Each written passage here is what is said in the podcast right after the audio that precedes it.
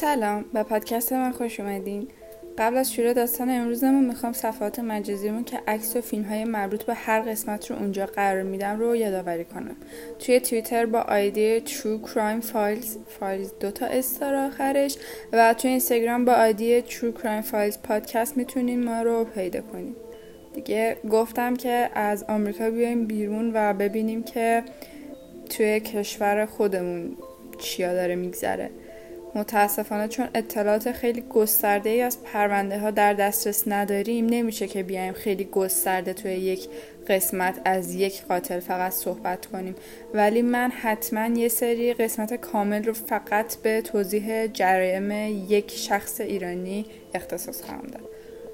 قبل از شروع تعریف داستان هم بگم که اولا که توی این داستان قرار نیست از یه نفر صحبت کنیم. همونطور که اشاره کردم بهش و داستان هایی که قرار بهشون صحبت کنیم یه سری مطالبی دارن که یکم مطالب خشونت آمیزی هستن و اگر که از شنیدن و یا دیدن حالا دیدنی نیستیم البته ما شنیدنی بیشتر ولی اگر از شنیدن اینجور داستان ها ناراحت میشین و تحمل شنیدن بعضی چیزها رو خیلی عادیه که نداشته باشن خیلی ها به خاطر همین به نظرم این قسمت رو گوش ندین. من بازم اگر قسمت هایی باشه که یه سری مطالب حساسی توش داشته باشه قبلش حتما سعی می‌کنم که یادآوری کنم که اون قسمت رو مثلا یک دقیقه اینا جلو بزنین که گوش ندین اون قسمت رو. نفر اولی که قرار در موردش صحبت کنیم یه آقای هستش به نام علی اسقر بروجردی ملقب به اسقر قاتل. علی اسقر بروجردی متولد سال 1272 توی بروجرد بوده. اطلاعات دقیقی از تاریخ دقیق تولدش در دست نداریم متاسفانه. ولی می‌دونیم که دو تا برادر به نام رضا و تقی و یک خواهر هم داشته. از اسخر بروجردی به عنوان اولین قاتل سریالی ایران یاد میشه. علی اسقر در کودکیش روزای خوبی و نگذرونده. اینطوری بوده که توی یه خانواده بزرگ شده بود که درونش سابقه دزدی و قتل زیاد بوده. مثلا پدر بزرگش زلف علی راهزن بوده و توی منطقه بروجرد، ملایر و عراق کاروانها رو چپاول می‌کرده و حتی گاهی اوقات باعث کشته شدن کاروانیان هم می‌شده. گویا علی اسقر از مادرش شنیده که پدرش علی میرزا سرباز بوده و توی یکی از جنگ ها کشته شده. علی اصغر و خانوادش به بهونه زیارت کربلا به عراق اساس کشی می‌کنن و بعدها هم اونجا موندگار میشن که حتی یکی از برادراش توی شهر بغداد یه قهوه خونه بپا می‌کنه و علی اصغر هم اونجا مشغول به کار میشه. ولی بعدا کارش به فروش آجیل و تنقلات به دانش آموز و بچه ها تغییر می‌کنه که از همین راه هم اونا رو اخفال می‌کنه. اون از این راه با اونا طرح دوستی میریخت و کم کم اونا رو با یه سری وعده به خلوت می‌کشید و به اونا تجاوز می‌کرد. یا اینکه اونا رو مورد اذیت و آزار قرار می‌داد. علی اصغر اولین بار توی 14 سالگی توی بغداد دستگیر شد و زندان رفت. ولی خیلی نگذشت که هم به دلیل کم بودن سنش و هم رضایت دادن اولیای بچه آسیب دیده آزاد شد. ولی خب بعد آزاد شدنش دوباره به اجل و تنقلات فروشش ادامه داد و آزار و اذیت می‌داد بچه ها رو تا اینکه به دلیل تجاوز به پنج نفر توی بغداد به نه سال حبس محکوم شدش. 27 سالش که بود دیگه هم میگم گفتش که ای بابا این چه کاریه؟ هی ما کارمون رو انجام میدیم میرن ازمون شکایت می‌کنن میفتیم زندان و اینا. بهتره که من بیام قربانیامو سر به نیست کنم از این به بعد. این شد که علی اسخر بروجردی دیگه فقط متجاوز نبود و بلکه یک قاتل هم شد و به اسقر قاتل تبدیل شد در واقع. تا مدت تموم شدن اقامتش توی عراق 25 تا بچه و نوجوان رو به قتل رسوند علی اسقر به گفته خودش وقتی که داشته آخرین کودک رو توی عراق میکشته یه بچه دیگه ای اونو می‌بینه و به همین دلیل به ایران فرار می‌کنه. 25 واقعا عدد کمی نیستش. یه قسمتی از اعترافات علی اصغر در مورد جنایتاش توی عراق رو براتون می‌خونم. اگر که از یه سری از مطالب ناراحت میشیم و دوست ندارین که اونا رو گوش بدین ترجیحاً حدود یک دقیقه می‌تونین پادکست رو جلو بزنین. علی اصغر میگه که در عراق توی قهوه خانه برادرم هرچه پول می‌گرفتم خرج اطفال می‌کردم. مدتی هم در مساجد آجیل میفروختم و با اطفال رابطه برقرار می‌کردم. تا اینکه به علت فریب دادن پنج بچه از فرزندان آنجا و فریب دادن آنها نه سال حبس کشیدم. پس از آزادی از برادرم خواستم که برایم زن بگیرد ولی قبول نکرد. دیگر همیشه با اطفال بودم. تا اینکه یک شب یک شاگرد نجار به نام حسن را فریب دادم و پنج نفر دیگر به او تجاوز کردیم به خاطر همین دو سال حبس کشیدم و از طرف محکمه تحت نظر پلیس بودم هر شب پلیس در خانه می آمد و بودن من را در خانه کنترل می کرد. تصمیم گرفتم به هر پسری که تجاوز می کنم او را به قتل برسانم. در بغداد 25 پسر را سر بریدم. اغلب جنازه ها را در شد غرق می کردم. برخی را هم به قدری ماهر شده بودم که از سر بریدن هیچ آثاری نمیگذاشتم. آخرین بچه رو که میکشتم کودک دیگری مرا دید که من از آنجا به ایران فرار کردم. تا الان پنج اپیزود با هم گوش دادیم توی این پادکست ولی انقدر وحشتناکش رو من تا حالا تعریف نکرده بودم. می‌دونین چون تعداد زیاده اون حس ترحم یکم کمتر به سراغ آدم ممکنه بیاد چون 25 عدد زیادی به نظر میاد. و خب هر کدوم از این 25 نفر داستان خودشونو داشتن زندگی خودشونو داشتن و بماند که اینا تموم جنایت هاش هم نیستن. از عراق که فرار کرد اومد تهران و توی کاروانسرای رضاخان ساکن شد و مشغول به یه سری کارهای دورگردی و بامیه فروشی و اینا شد و اینجوری شدش که بازم راه های تماس با بچه ها رو پیدا کرد. اما این بار تومه هاش بیشتر بچه های شهرستانی بودن که اومده بودن تهران دنبال کار.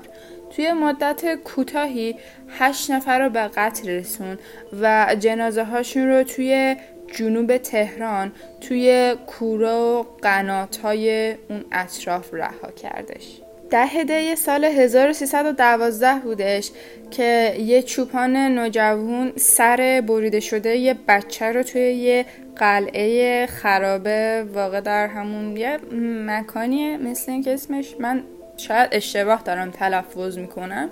شطورخان فکر کنم. باز اگر اشتباه دارم تلفظ می‌کنم ببخشید. پیدا می‌کنه و خیلی ترسون و سراسیمه میره و این خبر رو به اهالی روستای نجف آباد توی همون نزدیکی ها میرسونه. مامورای اداره تامینات تهران توی محل جسد اون بچه جسد دو تا بچه دیگر رو هم پیدا می‌کنن که همشون کمتر از 20 سال داشتن. و از به قتل رسیدنشون حدود دو هفته میگذشته. 23 بهمن یعنی کمتر از دو ماه بعد جمجمه جوون دیگه هم توی میدان جلالیه که امروزه پارک لاله هستش پیدا میشه. اما باقی جسدش پیدا نمیشه. پنج روز بعدش هم یه جنازه بدون سر یه فرد سی ساله در قنات امین آباد منطقه دولت آباد فکر کنم. پیدا میشه که دیگه این جنازه های پی در پی باعث میشه که پلیس و دادگستری به صورت خیلی جدی دنبال قاتل بیفتن سردار تیمور خان مفتش با تجربه تامینات تهران مأمور پیگیری قتلای سریالی توی جنوب تهران میشه. ماموران با اجیر کردن چند تا چاهکن در واقع به تلاششون برای پیدا کردن جسدها توی قنات ادامه دادن. 43 تا معمور بودن که روز سهشنبه 8 اسفند 1312 حوالی چاهای قنات امین آباد یه مرد میانسال رو توی بیابون دیدن که یه پیت حلبی و یه پشته حمالی هم داشته. مامورا از ازش در مورد شغلش پرسیدن. اونم ادعا کردش که باوی فروشه و این پیت هم ابزار کارشه.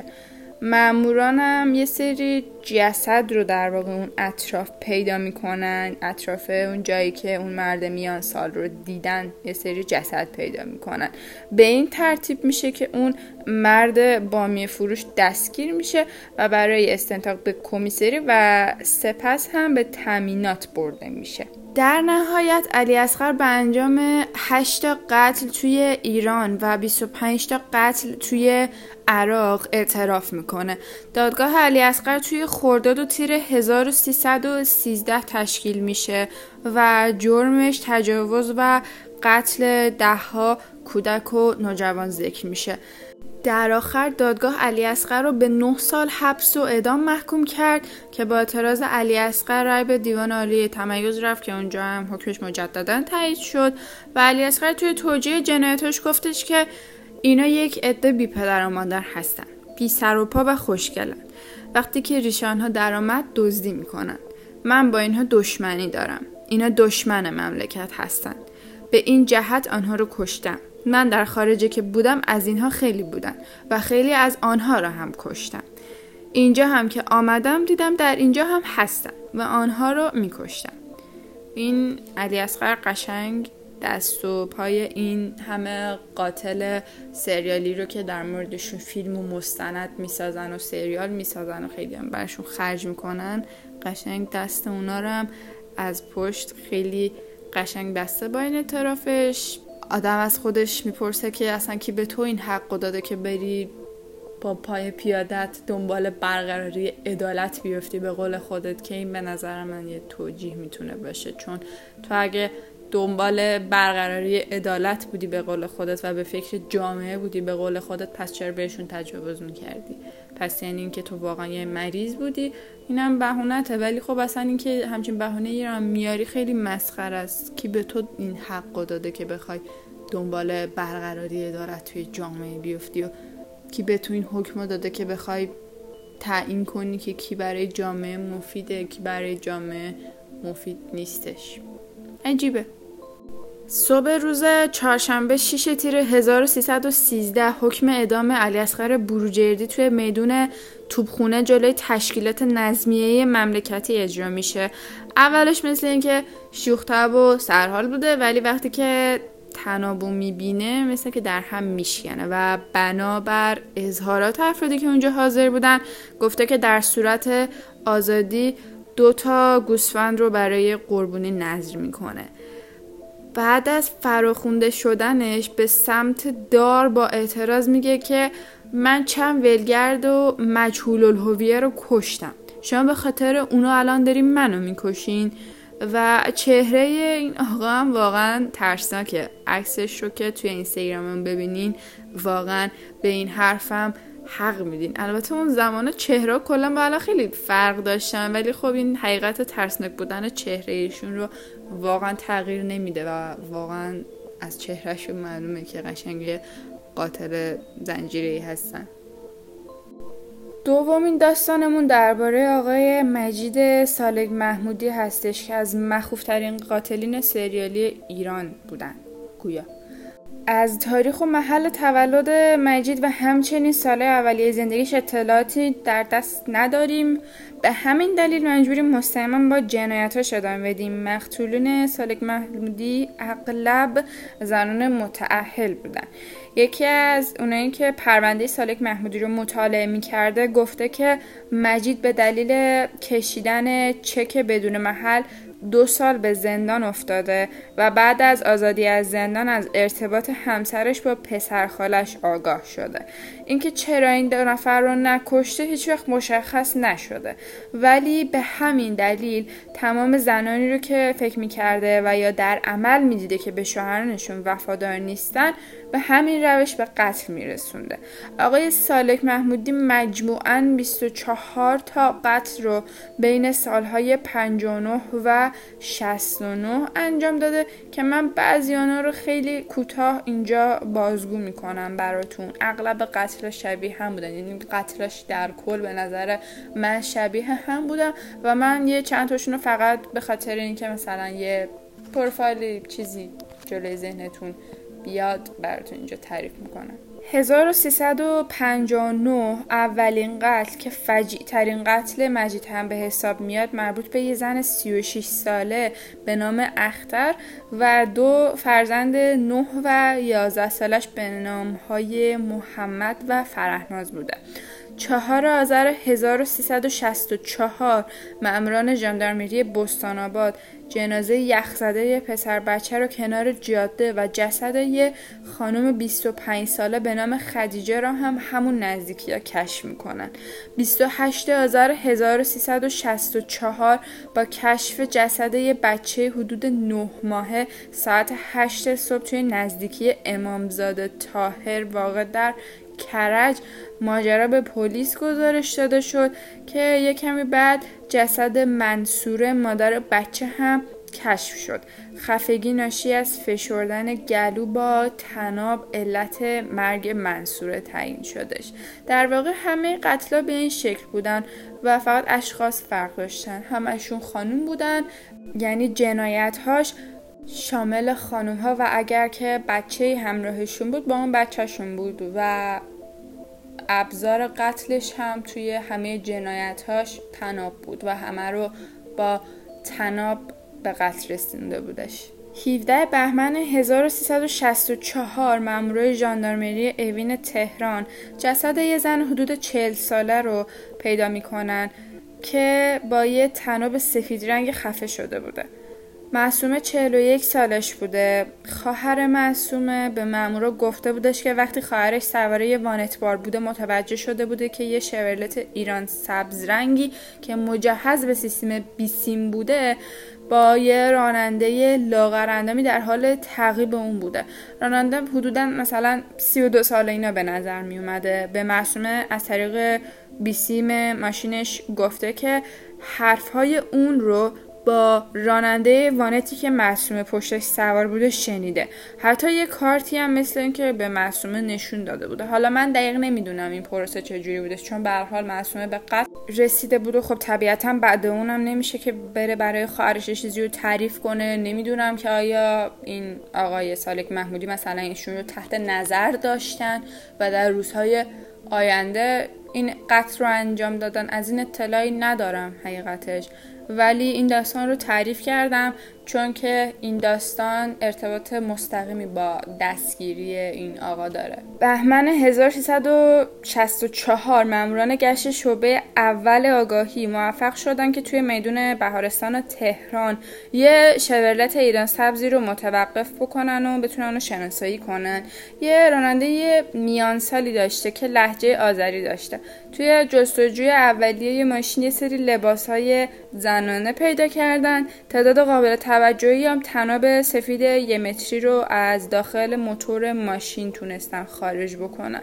مجید سالک محمودی 8 خرداد 1365 توی سلول انفرادیش خودکشی می‌کنه و با مرگش هم طبیعتا پروندهش برای همیشه بسته میشه. و اینجوری میشه که هیچ وقت نتونستیم که در واقع اون اعترافاتش رو از زبون خودش توی دادگاهش و اینا بشنویم. دوست داشتم در ادامه از خفاش شب یا همون رضا خوشرو بگم ولی چون دیدم که به نسبت بقیه مطالب بیشتری در موردش وجود داره یه قسمت کامل رو دوست دارم بهش اختصاص بدم. برای همین اپیزود رو با یه داستان یه شخص دیگه ادامه میدم. شخص بعدی فردی هستش به اسم محمد بسیجه. که بیجه هم صداش می‌کردن یعنی لقبش دیگه بیجه بود. متولد 1361 توی قوچان خراسان که متهم اصلی جنایت پاکتش بود. کارگر یه کوره پسخونه توی همون منطقه پاکتش بوده که به تجاوز و قتل بیش از 17 کودک و سه تا بزرگسال اعتراف کرده. محمد بسیجه توی یه خانواده پرجمعیتی متولد شد. 6 تا خواهر ناتنی داشتش. وقتی که چهار سالش بود مادرش به علت ابتلا به بیماری سرطان از دنیا میره. پدرش هم دوباره همون کارگر کوره پسخونه بودش.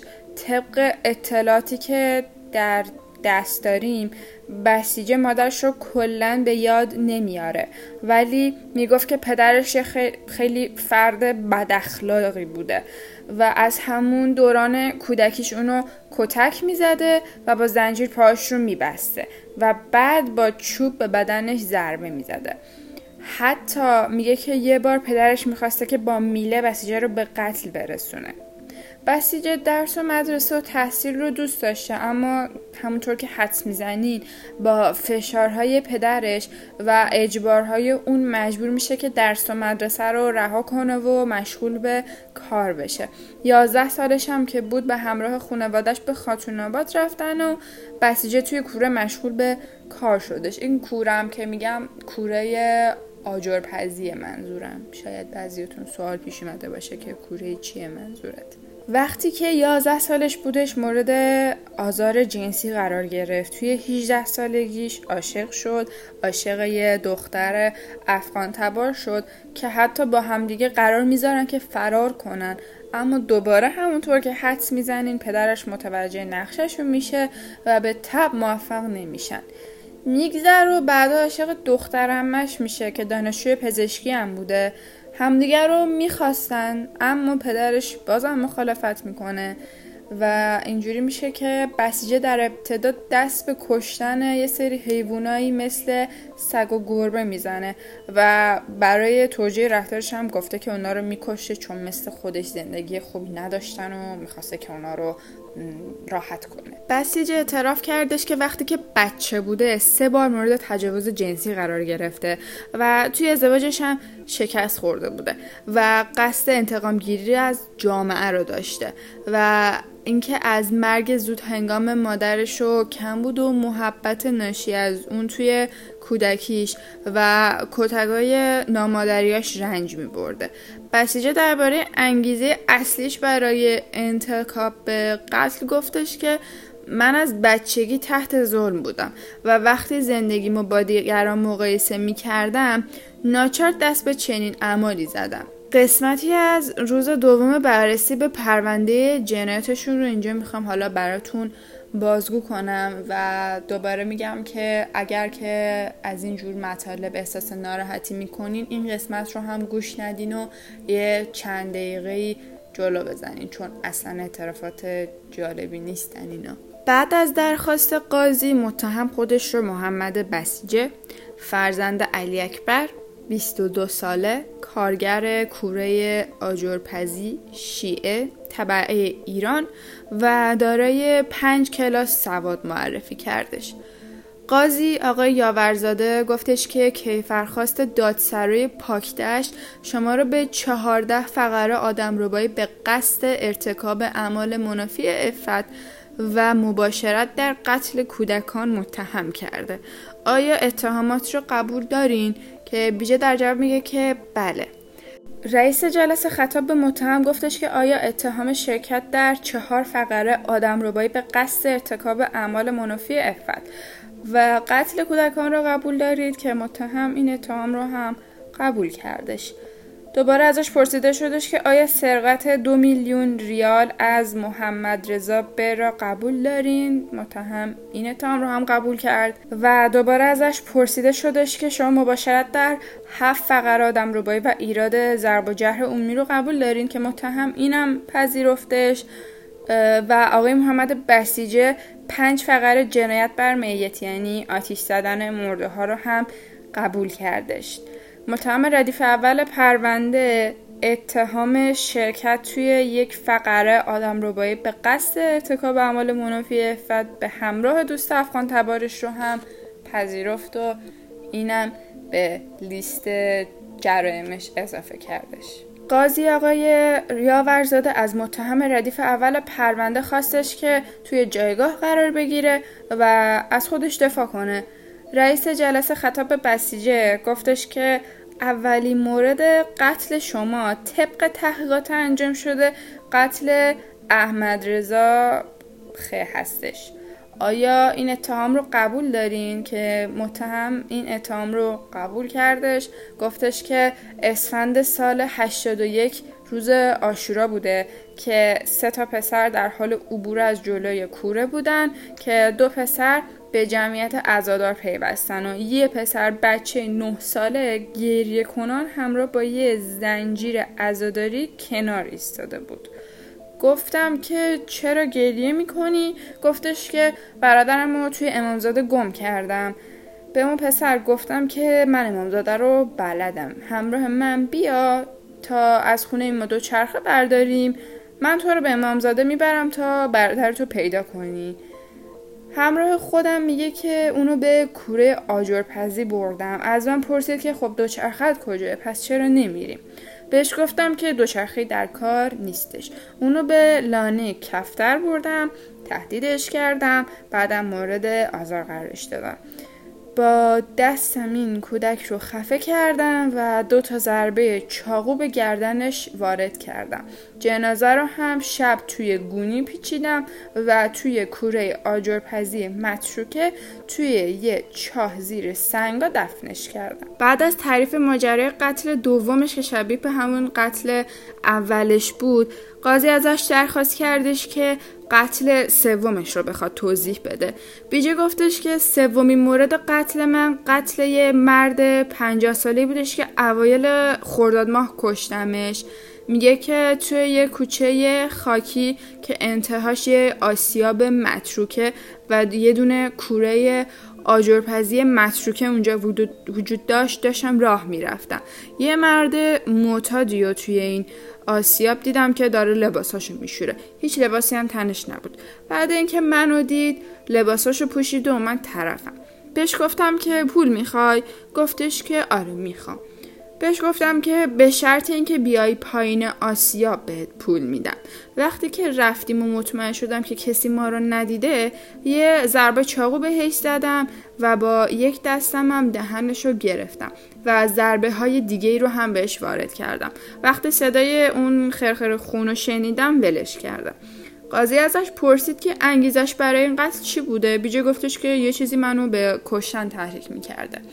قاضی ازش پرسیدش که نمی ترسیدی که مثلا مردم تو رو ببینن کسی از اونجا رد میشه تو رو ببینه. نه تنها در مورد این قتلش در مورد قتل های دیگش هم این سال رو قاضی ازش پرسیدش که جوابی هم که دریافت کرد یه جواب ناراحت کننده ای بودش. میگفتش که چرا قتلی که می‌شد؟ میگفتش که خب من میومدم قتلای اولیم رو از آدمایی که نزدیک به محل سکونت خودم بودن انتخاب می‌کردم و خب طبیعتا مامورا رو می‌دیدم که دو روز بعد سه روز قبل یه هفته بعد از انجام این قتلا می اومدن پرسجو می‌کردن ولی میگه که هیچ وقت انگار که منو نمی‌دیدن انگار که من نامرئی بودم. من میگه که یه سری اعمالی انجام دادم که خودم هر دفعه انتظار داشتم که الانه که منو یکی می‌بینه الانه که اینا میان اولین نفر از من سوال می‌کنن الان به من شک می‌کنن ولی میگه که مامورا اصلا انگار جوری رفتار می‌کردن که من نبودم و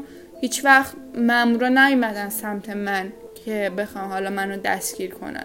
قاضی می‌پرسه که آیا شما صرفا با هر کسی که روبرو می‌شدید و موقعیت مناسبش رو می‌دیدین اونو میکشتین؟ و از قتلش هم تازه لذت میبردین که بیجه جواب میده که برای کشتن تحریک می‌شدم. بله. بیجه توی قتلهاش از سیانور هم استفاده می‌کرده. اینطوری که سیانور رو توی سرنگ میریخته و بعدم به مقتولاش تزریق می‌کرده. نحوه کار با سیانور رو هم از تلویزیون و کتابا یاد گرفته بود و اول روی یه سری حیوانایی مثل سگ و کبوتر و گربه بعدم روی انسان ها این دانشش رو پیاده میکردش. قاضی از بیجه می‌پرسه که قبل از اینکه از خونت بیای بیرون سرنگا رو پر می‌کردی. گفتش که بله همیشه سرنگ آماده همراه من بودش و اگر سگ یا گربه ای رو هم می‌دیدم به اونا هم سیانور می‌زدم. خب این اعترافاتش رو توی جلسه دادگاه داشت می‌گفت و به تب اونجا خانواده مقتولینش حضور داشتن مادر پدرای کسایی که به قتل رسونده بود حضور داشتن و این شخص که این اعترافات رو می‌کرد خب طبیعتا حال اونا هی بد و بدتر میشدش و میگه که دونه دونه از حال می‌رفتن. حتی یکی از قربانیاش در واقع تونسته بود زنده از دستش در بره و اینا رو که شنیده مثل که توی جلسه دادگاه تشنج کرده اونجا از ترسش از حال رفته که من چه خطری رو واقعا از بیخ گوشم رد کردم. البته نمیشم گفت رد کرده چون به حال اون آدم از زندگیش گذشته و رد پای اون آدم توی زندگیش قرار تا آخر عمرش خب یه جورایی واقعا باقی بمونه. قاضی پرونده که صحبت می‌کرد میگفتش که خانواده مقتولین که میان اینجا خب اول از همه طبیعتا دوست دارن که این قاتل به حکمش به چیزی که لایقشه برسه و در مرحله دوم اینا دیه هم می‌خوان و می‌دونین چیه؟ مقتولینش اغلب همون مناطقی بودن که مردم اون مناطق به ذات مالی نداشتن مثل خود بیجه. بیجه هم از همون مناطق بودش. بیجه هم از همون خانواده هایی بودش که به ذات مالی نداشتن. و میگه که این خانواده ها میومدن می‌گفتن ما دیگه می‌خوایم ولی خب باشه ما هرچی که حکم لازم باشه میدیم ولی شما دیگه رو می‌خواین از کی بگیرین؟ دیگه رو می‌خواین از ایشون بگیرین. ایشون می‌خواد از کجا بیاره این همه پول رو بده؟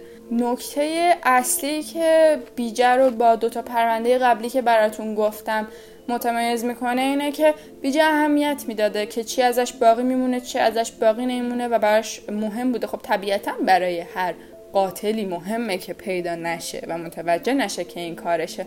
ولی بیجه یه سری تلاش هم می‌کرده دیگه. مثلا بیجه اومده بچه همسایه خودش رو به قتل رسونده. قتل دوم یا چهارمش بود. دقیق یادم نمیاد. ولی میاد بچه همسایه خودش رو به قتل میرسونه و متوجه نمیشن که این آدم بیجه. یعنی این قاتل قاتل اون بچه. یکی که همسایه خودشونه. میگه که من بچهشون رو کشتم. پدرش دو ساعت بعد من گفت بچه منو ندی. منم گفتم نه ندیدم. در این حد منظورمه. حالا این به دو دسته تقسیم میشه. دسته اولش اینه که در واقع اون حماقت اون پدره بوده. البته آدم نمی‌تونه حدس بزنه. خب آدمیه که به حال کنارتون زندگی می‌کنه و بچه شما اگه نباشه اولین احتمالی که به ذهنتون می‌رسه این نیستش که اوکی همسایه هم کشته بچه‌مو هی طبیعی بوده که اون لحظه به ذهنش نرسیده باشه. ولی به هر حال.